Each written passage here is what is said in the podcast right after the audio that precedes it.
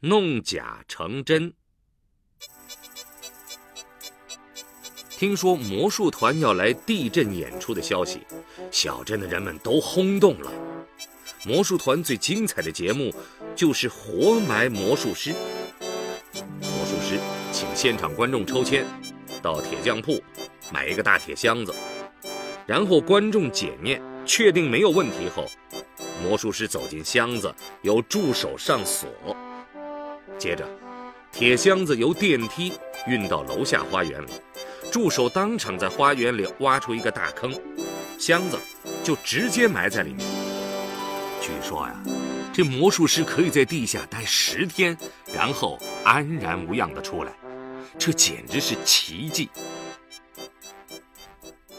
演出盛况空前，最后的压轴戏就是活埋魔术师。魔术师微笑的走上舞台，请观众抽签。一个小伙子抽到了，他兴冲冲的和魔术师的助手一起买回了一个大铁箱。箱子完全是密封的，魔术师微笑着走进箱子，还向观众抛着飞吻。助手锁上箱子，然后抬进电梯。人们来到楼下花园里，看着助手在花园里挖了个大坑，然后箱子被埋了下去。整整两个星期都有观众在那里轮流值班。十天后，观众们又拥到花园里。看着箱子被抬了出来，抬上电梯。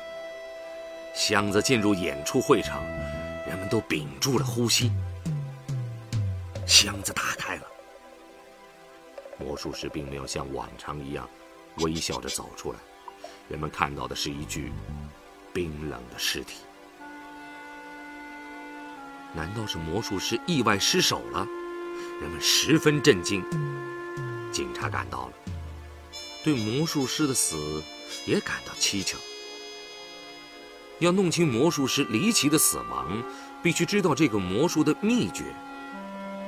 这时，那个去买铁箱的小伙子对警察说：“整个魔术只有一个地方可以作弊，知道这个机关，就不难找出凶手了。”小朋友，你知道凶手是谁吗？